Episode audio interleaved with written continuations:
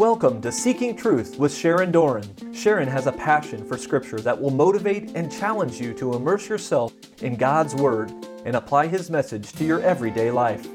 Visit seekingtruth.net to learn more about bringing Seeking Truth to your parish or to become an online learner. Today, it's part one of the book of Genesis, chapters 18 through 20. And now, Seeking Truth with Sharon Doran.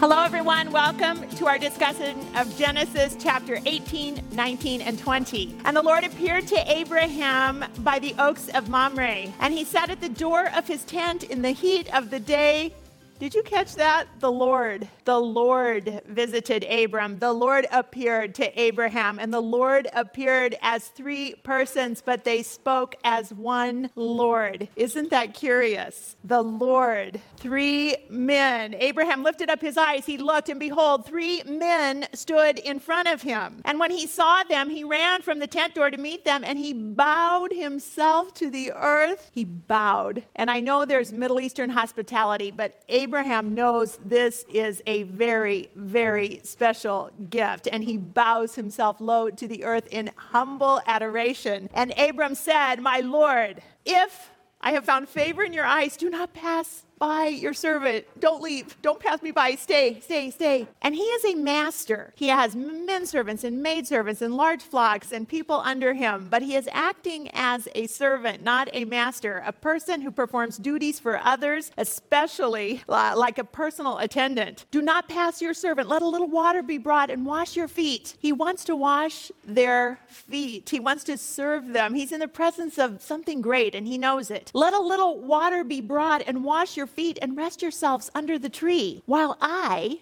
the master of the household, while I fetch a morsel of bread, just a little morsel of bread, just a little bit, just a little morsel of bread that you might refresh yourselves. So he, the master of the household, is going to fetch a morsel of bread. Well, really, he's going to go slaughter a calf. That's a little different than just fetching a morsel of bread. These are really, really, really important gifts. And, and to slaughter a calf is a big deal. There's only one time in the New Testament that a calf is slaughtered and it's when the prodigal son returns home. It's much cheaper to take a lamb. Their gestation is shorter. Lambs aren't worth as much. You would, you would usually serve lamb, mutton, but he's killing a calf. While I fetch a morsel of bread, so you might refresh yourselves. And after that, you may pass on, since you have come to your servant. He's clearly beneath them, he's their servant. Now, these are no ordinary visitors. God has just made a blood covenant in Genesis chapter 15, and you know there were no chapter divisions in the original manuscripts. So we've just come from a blood covenant. Remember when he slaughtered the animals and laid them out, and there was blood, and Abraham is getting this all ready. And then God is going to put Abraham into a deep, deep sleep and dreaded darkness while God himself passes through the bloody carcasses as a smoking pot and a fiery torch. Remember that? After making a blood covenant in the Middle East, the two parties would share a meal a covenant meal. And now the three men have come to share a meal with Abraham right after making the blood covenant. Here comes the feast. This is how it's done in the Middle East. And so they said, Do as you have said. Make the feast, Abraham. Now, the plural pronoun they are speaking in one voice. Isn't that curious? Three persons speaking in one voice, united. The three persons speak as one. So they said, Do as you have said. And Abraham hastened into the tent of Sarah and said, Make ready quickly three measures of fine meal, knead it, and make cakes. The cakes he's talking about are unleavened bread. It's bread of haste, and it looks like this in the Middle East, and they can cook it fast because it has no leaven, no yeast, no sin, if we use the analogy of, of leaven in the New Testament. Three, make three loaves. Three, the divine number, the Trinity. Bread made in haste is unleavened bread no yeast. Later, God's going to give the Israelites a feast, a seven day feast of unleavened bread in conjunction with their greatest feast, memorial, the Passover feast. And these are Abraham's future children that'll be imprisoned for over 400 years uh, in, in bondage in Egypt. And they will have on that 10th plague, remember, they have to hurry. There is no time to wait for bread to rise because the angel of death is coming. And if they want to get passed by, they have to be ready to go. Bread of haste at the very first Passover meal. Bread of haste is eaten at Jesus' Last Supper because it is the final Passover meal of Jesus Christ. He breaks the unleavened bread He says it's his very own body broken and that his very own blood will be made a new covenant. And they don't have to do anything at all. He will do it all. In fact, most of them run away, right? It's not dependent on them, it's dependent solely on him.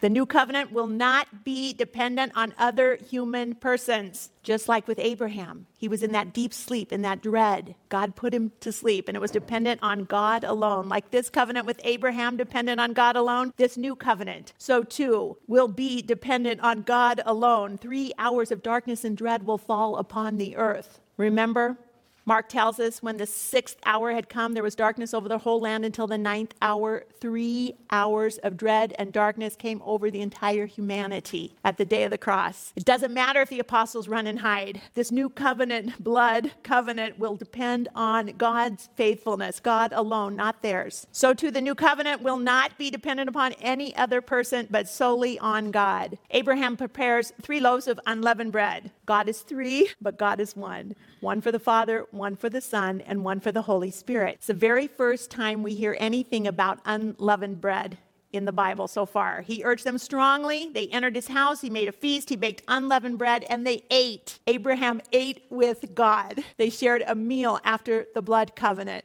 The next time we'll hear about it, Exodus 12. They shall eat flesh that night, roasted with unleavened bread and bitter herbs. This is the night of the Exodus, the first Passover meal. And for seven days you shall eat unleavened bread, said the Lord. You shall observe the feast of unleavened bread, for on this very day I brought your hosts out of the land of Egypt. Therefore you shall observe this day throughout your generations as an ordinance. How long? Forever there's going to be an ordinance of unleavened bread that goes on forever for all generations. Hmm, wonder what this might be. a perpetual feast of unleavened bread that goes on forever through all generations. The Passover lamb was also part of this. It was one unblemished male lamb on the center platter. Jesus Christ will be that final one Passover lamb, that final unblemished male lamb, and they were not to break the legs. The soldiers won't break the legs of Jesus, that blemish free male lamb of God. He is the final sin offering, the final blood offered that the Father accepts as perfection, perfection of obedience. And the unleavened bread now will still the lamb is gone. He's been consumed, fully consumed, but he's put himself into unleavened bread. Isn't he creative? Isn't this amazing? Into this unleavened bread that will now be the unbloodied sacrifice that perpetually continues in every generation as a Eucharist, as a thank you forever to the Father for what he's done. Save mankind from our sins. The Eucharist is the gift that Christ left to his church, fulfilling his promise to be with us always. He said he'd be with us always. He said, Yeah, I'm sending the Holy Spirit. I got to go away. I'm not going to leave you orphan, but he will be with us always too, he said. The second person of the Trinity. How's he going to do that? Through the Eucharist. I will be with you always to the end of time. Last thing he said in Matthew's Gospel, Matthew 28. Jesus puts himself inside this perpetual thank you to the Father by the power of the Holy Spirit at the time of the epiclesis when the Holy Spirit is called down and makes the miracle happen on the altar. Jesus was the final Lamb of God because only He, only He could truly take away the sin of the world, and He's still doing it. How? Through his priesthood. Introduced in Genesis 14 through the office of Melchizedek, taking away sin, and then calling us to a supper of thanksgiving for the Father's plan of salvation for us. Bread and wine, as offered by Melchizedek and Abraham. Bread and wine, the same elements they used in Genesis 14 as a victory meal when they won the battle of the kings. And Jesus has won the battle of the kings. He's King of kings and Lord of lords. And it's an eternal thank you to the Father, a perpetual remembrance of thanksgiving. Happy are those who are called to his supper. The supper of the Lamb of God is the Mass at the altar of sacrifice, the four corners of the altar, to the north, to the west, to the south, to the east, to all ordinals of the world. It's universal. We eat the leaven free, sin free bread of the Trinity. It's a bread of haste. It helps hasten our way home to our true home, the promised land of heaven. It's called the manna from heaven. It's called the bread of forever life. It's called the body of Christ. It's called the Lamb of God who takes away the sin of the world. And happy are we who are called to his banqueting table for healing. It's the Father's final word. Jesus is the Father's final word. He needs say no more. It is done. He takes away the sin of the world. How? Through a valid priesthood in the order of Melchizedek, so that we are pure enough to receive God Almighty, the Trinity, into our human temples. This transubstantiated body of Christ through a valid Melchizedekian priesthood. Would we remember this 2,000 years later? Do you remember what you did yesterday? You know, do you remember what the sermon was last Sunday? Do you remember anything? you know what I mean? So, for 2,000 years, it's been a remembrance. Do this in remembrance of me, because we are human and we would forget we would forget. So he knows we have to see and taste and have him on our tongue and take him in our temples and be with him in communion. How quickly did Noah forget all the Lord had done for him? 40 days, 40 nights, rain, rain, rain, the whole world wiped out, and immediately he gets drunk. How quickly would we forget? That was 40 days, 2,000 years plus. Adam, Eve, and Seth start turning back to the Lord after Abel's death and they start sacrificing blood offerings to the Lord. But always in the future, there's only going to be one blood sacrifice that can do it. So you see, Jesus Christ is there in the foreshadowed existence. All sacrifices in the Bible will point to the final sacrifice of Jesus Christ. I like this old painting. It's Jesus as a little boy, but he's got his cross. He's got nails in his basket. Look at the red arrows. He's got pliers that they're going to pull the nails out with. He's foreseeing his crucifixion. He's got a lamb by him, but he himself will be the Lamb of God, the Lamb slain but still standing when he rises from the dead, as Revelation tells us. He is the Lamb of God. Everyone's waiting for him. The great churches of the world know they put the Lamb front and center, the Lamb slain but still standing, surrounded by the four living creatures, the Word of God. This is Jesus everywhere, everywhere. You see it. Mary knew Mary knew she had the Lamb of God in her arms. John knew, the Baptist, the next day he saw Jesus coming toward him and he said, Behold, the Lamb of God who takes away what? The sins of the world. They know they need this final blood offering, Messiah. And this is he of whom I, John, said, After me comes a man who ranks before me for he was before me. But wait, John is six months older, but he's before him. Yes, because he's always in the logos of the Father. And John will always point to Jesus Christ in artwork. John points to Jesus. Jesus is greater than John. Jesus here has his two fingers and then three fingers. This is the two fingers are his dual nature, human and divine, and the three for the Trinity. When you see that in artwork. Jesus says, Truly I say to you, among those born of women, there has risen no one greater than John the Baptist. Yet he who is least in the kingdom of heaven is greater than he. Jesus is saying he's the least. He's the most humble in the kingdom of God. Yet he's greater than John. This painting shows Jesus and John as teenagers. Jesus has the halo. Jesus is greater. For all the prophets and the law prophesied until John, and if you are willing to accept it, John is Elijah who is to come. He who has ears to hear, let him hear. John the the Baptist always points to the one coming who is greater than himself, the Lamb of God. These are on cathedrals in France. John the Baptist holding the Lamb of God. He's waiting for the Lamb of God who can take away the sins of the world. He's not the one. He can baptize people, but it's only a baptism of repentance. That's good. He softens hearts to repent, to say they're sorry, but he's not the one who can take away the sins of the world. He can just get people to repent. That's only because he's full of the Holy Spirit, John, from birth on. It's the Spirit that always does the conviction of the heart. John can't forgive sin. Only the blood of Jesus can do that. He's the final Lamb of God, the final blood sacrifice. They come into the temple, presentation day. They have the poor offering, the burnt offering, and the sin offering, the two cheap turtle doves. It's the poor man's offering in Leviticus. But they have the Lamb of God in their hands the final sacrifice. They're holding him. Simeon is full of the Holy Spirit. He comes out. Mary has the Lamb of God in her hand. Simeon takes the baby full of the Holy Spirit. He says, I can die now. I can go. I can go. I've seen Messiah. I've seen Messiah, the salvation to the Gentiles, glory of Israel. I've seen him. I can die. This is him. He knows. Abraham's son, next lesson, is not the lamb. He's not the lamb. Your son Abraham is not the lamb of God. God will provide the lamb. Mary's virgin son is the lamb, the lamb who was slain. Here are the two cousins as babies, but I want you to see in this old artwork, there's always a lamb. A lamb is expected, a lamb is coming. John has a shell because John will be doing baptism. Here he's dressed in camel hair. Little John the Baptist, he always has a lamb. He's looking for the lamb, he's pointing to the lamb. He always has a lamb. The Lamb of God is going to be Jesus. John there has his little shell on his on his waist. There's the lamb. Jesus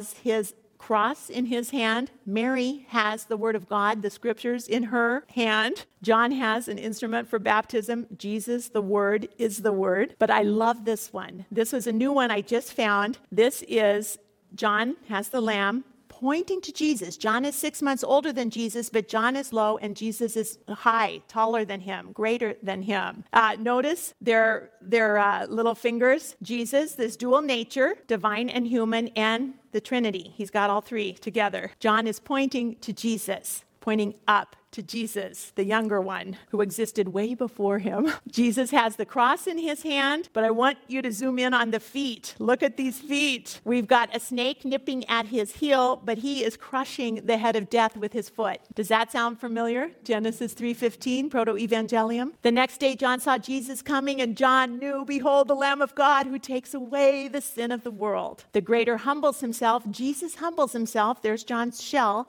John is going to baptize Jesus Christ. And Jesus Christ is sinless. He needs no baptism of repentance. He has nothing to repent for. He's pure. But Jesus, the sinless one, who needs no repentance, is repenting for us. He's going to take on the sin of the entire world that day and repent to us, take it down under the water, and he's going to rise up to new life so we can be a new creation. The repentance is not for him, he's sinless. The repentance is for all humanity for all time. There's our little grandson, Joseph, being baptized a few weeks ago. There's the shell, John the Baptist. But this isn't a baptism of repentance anymore. This is a baptism of the Trinity the Father, the Son, and the Holy Spirit. This removes sin. He is sin free right now until it gets to be about what? Two, three? The Lamb of God who takes away the sin of the world is the final sacrifice. Back to that old Passover with Moses, they also drank four cups of wine at that Passover meal with the unleavened bread and the Passover lamb. Bread and wine with Moses, unleavened bread and wine with Jesus, the new Moses, also the new Melchizedek. Bread and wine shared by King Melchizedek and Abraham. He was the prince of Salem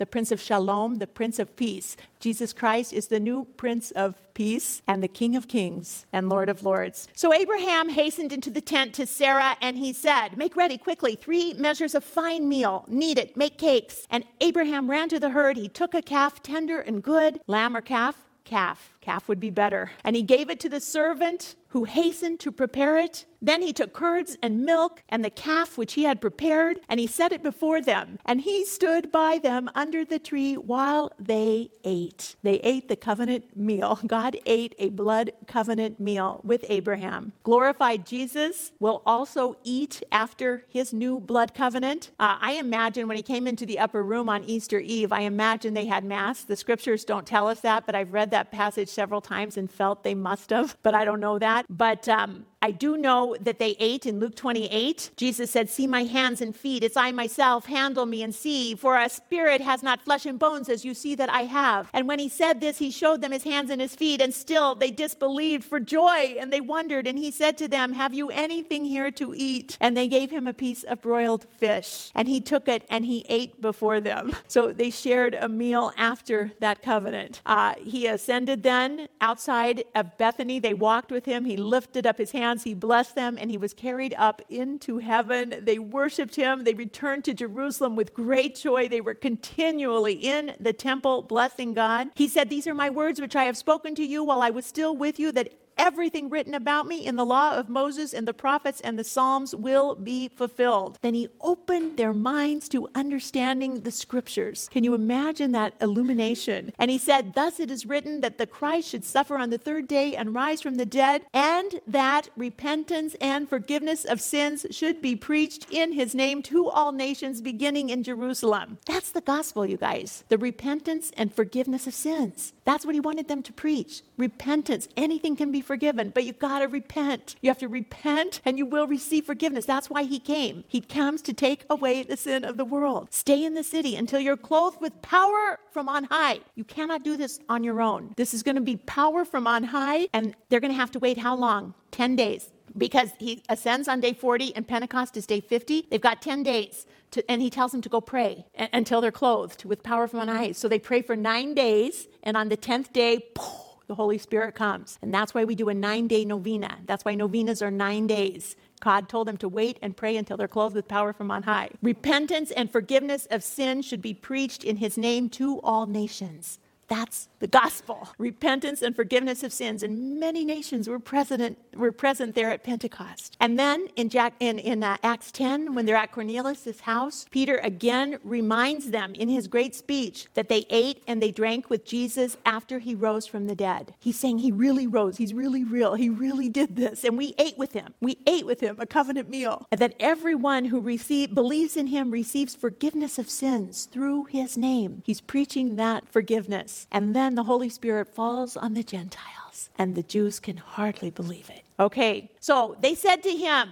Where is Sarah, your wife? Hmm, how did the three persons know Sarah's name? because it hasn't been mentioned, and she just had a name change. Remember, she used to be Sarai, and they know her new name, Sarah. Interesting. They, plural, speak in unison, in one voice. They said to him, Where is Sarah, your wife? And Abraham said, She is in the tent. And the Lord said, I will surely return to you in the spring, and Sarah, your wife, shall have a son. What? Oh my gosh. God had been silent 13 years. Remember? Abraham just did the circumcision last week. Remember? And now they have a time frame on this baby. They've been waiting for years and years and years and years and years. Now they know it's going to be within a year. They have a time frame and they know the sex of the baby. Without a gender reveal party, they know it. They know it. It's going to be a son. It's going to be a son. And he's coming within the year. And they know it. They've been told by the Lord. The three persons in unison say this I will surely return to you in the spring, and Sarah, your wife, shall have a son. And Sarah, look at the arrow, was listening at the tent behind the door. She's eavesdropping on this conversation with the Lord. Now, Sarah and Abraham were old, advanced in age, and it had ceased to be with Sarah after the manner of woman. What's that mean? Sarah's not menstruating anymore. Sarah has gone through menopause. Sarah is barren and dry as a bone. Sarah knows this. She's ceased to be with her in the manner of woman. She is an old, old, old woman. So Sarah laughed to herself. Did you get that? Sarah laughed to herself. Have you ever laughed to yourself? No one hears it. So Sarah laughed to herself, saying to herself, After I've grown old and my husband is old, now shall I have this pleasure? Is Sarah in awe or is she being incredulous? This has struck her funny bone. She's going to have a baby now within a year. It's going to be a son. Sarah laughed to herself. It, it could be just like a giddy you know, little laugh. I mean, this is going to really happen. All this time we've been waiting, and the Lord's going to fulfill this expectation. So Sarah laughed to herself. After I'm grown old and my husband's old, shall I have this pleasure? And the Lord said to Abraham, Why did Sarah laugh? No one heard it. But the Lord knew. The Lord heard her, and the Lord knows the intention of her heart, right? Why did Sarah say, Shall I indeed bear a child now that I'm old? He's reading her heart. She has said this to herself internally, and the Lord knows. Is anything too hard for the Lord? And that's what the Lord says. And that's one of my all time favorite lines in Scripture. It's a rhetorical question Is anything too hard for the Lord? Anything you're going through right now in your own life, it is not too hard for the Lord. That is such a hopeful verse. The angel Gabriel also says it to Mary when he comes at the time of the incarnation. He says to Mary, For with God, nothing is impossible. Is anything too hard for the Lord? No. At the appointed time, I will return to you in the spring, and Sarah shall have a son. Sarah shall have a son. So the hope is reincarnated within Sarah and Abram. I love this painting. They have a time frame, they know the sex, it's going to happen. God has spoken, and God read her heart. She knows it's true. No one can do that but the Lord. Now, faith is the assurance of things hoped for, the conviction of things not seen, and I think they believe it. And so does St. Paul when he writes to the Romans In hope, Abraham believed against hope that he should become the father of many nations. As he had been told, so shall your descendants be. He did not weaken in faith when he considered his old body, which was as good as dead, because he was about a hundred years old, and when he considered the barrenness of Sarah's womb. No distrust made him waver concerning the promise of God, for he grew strong in his faith as he gave glory to God, fully convinced that God was able to do what he had promised. Nothing is impossible with God. Abraham is going to stand on God's word, and that's a solid place to stand, and that's where we can stand. We can stand on God's word always. It never changes. That is why his faith was reckoned to him as righteousness. Now, beautiful Sarah, who had been barren her entire life, will soon have a son. And she knows it to the core of her being. It's going to happen. It's going to come true. God is true to his word. We can stand on his promises, Abraham. Is anything too hard for the Lord? No. Sarah was 90 when she conceived Isaac, and she was 90 or 91 when he was born nine months later. We don't know her birth date. She was 90 or 91 when he was born. She lived to be 127 years old, which means she got to laugh with Isaac for the next at least 35 years, maybe 36 or 37. Wow, nothing's impossible for God. At the appointed time, I will return to you in the spring. Sarah will have a son. But Sarah denied it, saying, I did not laugh, for she was afraid. He said, No, but you did laugh. So, so God knows. God knows her deepest core of her being. He, singular, said, now, just one of the three is speaking. He said, No, but you did laugh. Now, in this verse, in this chapter, we see sometimes men, sometimes angels, sometimes singular, sometimes plural. It's the mystery of the Trinity. And it's right here already in Genesis 18. The Jews didn't see it there. They still don't see God as a Trinity. They believe God is one, but God has revealed He's a Trinity. And St. Paul tells us that one day the veil will be lifted from their eyes and they will know God is a Trinity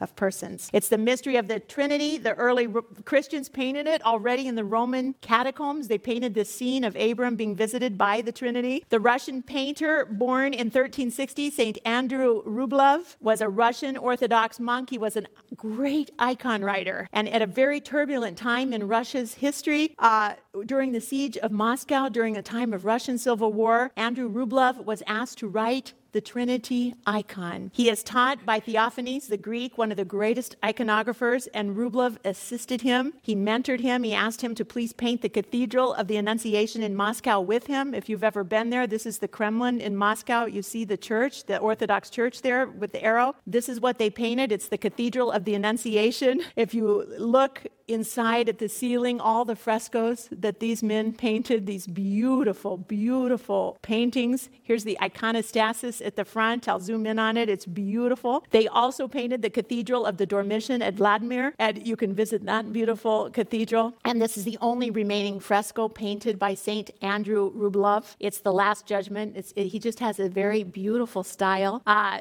they say that his Trinity icon is regarded worldwide as the highest artistic expression of the Trinitarian dogma. Uh, it's at Trinity Cathedral, which was first a monastery founded by St. Sergius. Uh, and he built this monastery, and then it got destroyed by the Tatars in 1408, and St. Sergius died. He was made the patron of Russia. That was part one of the book of Genesis, chapters 18 through 20, on Seeking Truth with Sharon Doran. To learn more about Seeking Truth Bible studies, visit seekingtruth.net.